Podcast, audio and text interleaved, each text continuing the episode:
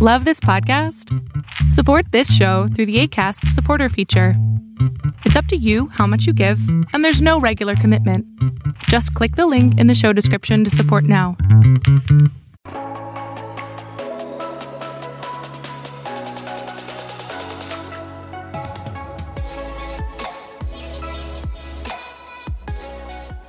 Why, hello, hello, hello, people Hello, my people. from all over the world. And uh, we're coming to you in black and white today because black and white is classy, isn't it? We look Black, good. black and white, we look good. We- We're some good looking brothers in black and white. I'm in the background. Once again, it's your host, Ray Tucker. And Jay Jones. And we're here in uh, the DFW area. Um, I'm gonna tell you tell you where we stand on a few things, and um, I'm not gonna get into the technical stuff right now because I'm being real distracted. I'm real tempted to tell you why we go into black and white, but that's Right. neither here nor there. I don't want to spend a whole lot of time on that. But you can read about it on the blog. I've been trying to uh, address the technical issues. We've been growing and rolling with the punches and stuff like that, and um, you know, God is faithful Yes, he is. you know, period. You know, I don't need to add anything else to that. But Yep. you know, God is faithful. I got And- something to add. How was that? Our timer's going already. Not this time. Not this time. We got our timer ready. We didn't have to start late today. Yep. We're getting better. We're getting better. I think it's the black and white. I think, I think it is. I think, think it it's is. a black and white. I think the black and white helps. Something like yeah, that. made it classy. All right, fine. I'm gonna tell you. Look, so Ah, it's a lot easier. it's so much easier to not have to worry about color saturation and color matching and cameras being a little off and one's a little more green, one's a little more red, blah blah blah blah, and whatever. I only got to worry about tone. And if you listen to this on a podcast, you really don't care. Right. It's neither here nor there. If you close your eyes, well, I'm black and white. right. But anyways, today we're going to continue our talk on on sex. Sex. On sex. Again, on the podcast, you don't see what we're doing, so Right. you don't get the joke. But anyways, um, and we're going to talk about how we are sexual beings, right? So we're we're still going on the. Um, basically, we're going to tell you a little bit about um, living creatures, living beings, and sexual beings, and what those really are. We're going to unpack all that stuff there. So we're to start off with um, defining what a living creature is. Creature. Yeah. So Genesis 120. Then God said, Let the waters abound with an abundance of what? Living creatures. Then also in uh, Genesis 124, then God said, Let the earth bring forth what? Living creatures. That's right. According to its kind.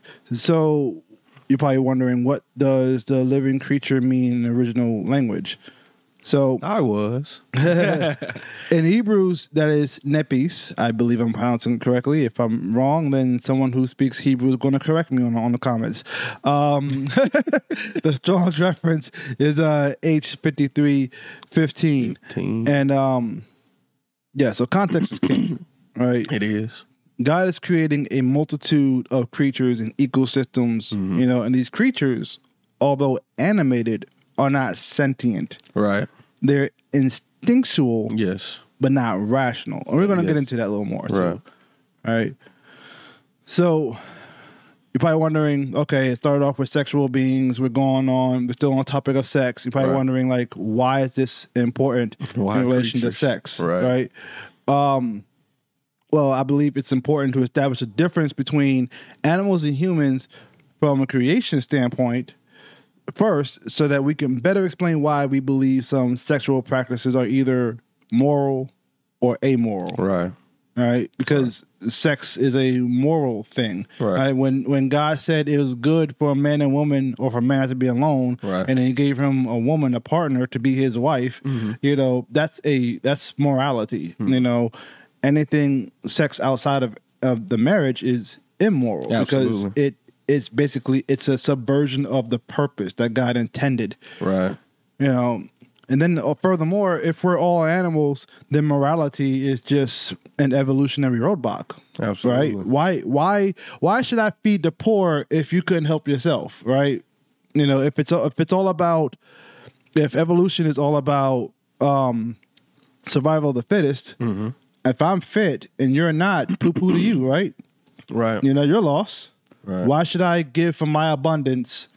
You know, like it's so so morality does not help evolution in in a strict sense. You know, some might say, well, yeah, you know, it kind of helps in other ways, and I don't buy those arguments. But anyways, um, but also even more insidious is that if if we're all animals and with no morals, then rape and sexual abuse will become the evolutionary winning model. Hmm. Because if it comes down to, oh, I'm stronger than you, and because I'm stronger than you, now my seed is more valuable than you.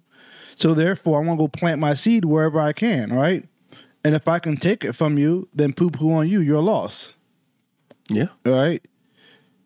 Yeah. It, it becomes very insidious. So we're not animals. Yeah, but you got me thinking about my dogs. Both of my dogs are fathers. One of them is one. The other one is he'll be three in uh, September. Yep. And the one that's about to be three, he's uh he's made two litters. oh wow. He's not married. He has no, he has no desire to be married. Those dogs were in heat. They did what was instinctual in them. Mm-hmm. And as a matter of fact, the second female, both of my dogs locked with her. Wow. And guess what? The the, one year old is the son of my three year old. He doesn't know it's his son. When Wow. we brought him on, he was like, "Who's this?" When we brought him around, he had no desire in relationship with those puppies. It's just simply instinctual, breed, and I'm done with you. Pretty much. I mean, even that that that um, even I'm not gonna go so far into that, but there, there are some times when breeding, you know, you would inbreed, you know, and stuff like that, and sometimes the benefits of that, other times there's not, Right. but still, that that's incest, right? Right. So I mean, it's anyway, we're not animals, Right. But um, I'm not a breeder either, so I'm not gonna go too deep into that. Exactly. But anyways, um, so we're gonna define living beings, and so the difference being that in Genesis 1, 27, God said, "Let us make man in our, Our image. image. according to what?" Our likeness.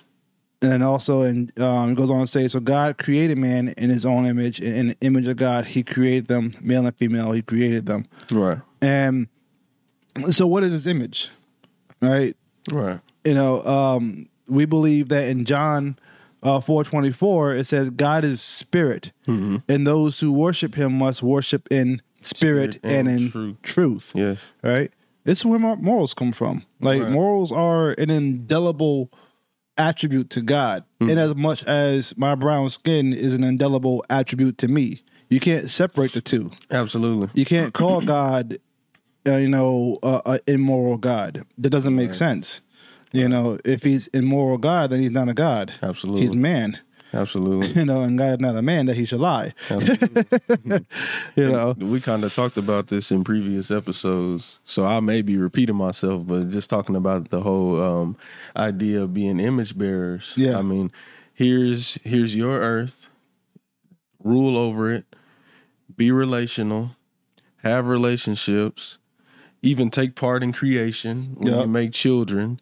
I mean, that's just from an image standpoint. Likeness, we have characteristics of God.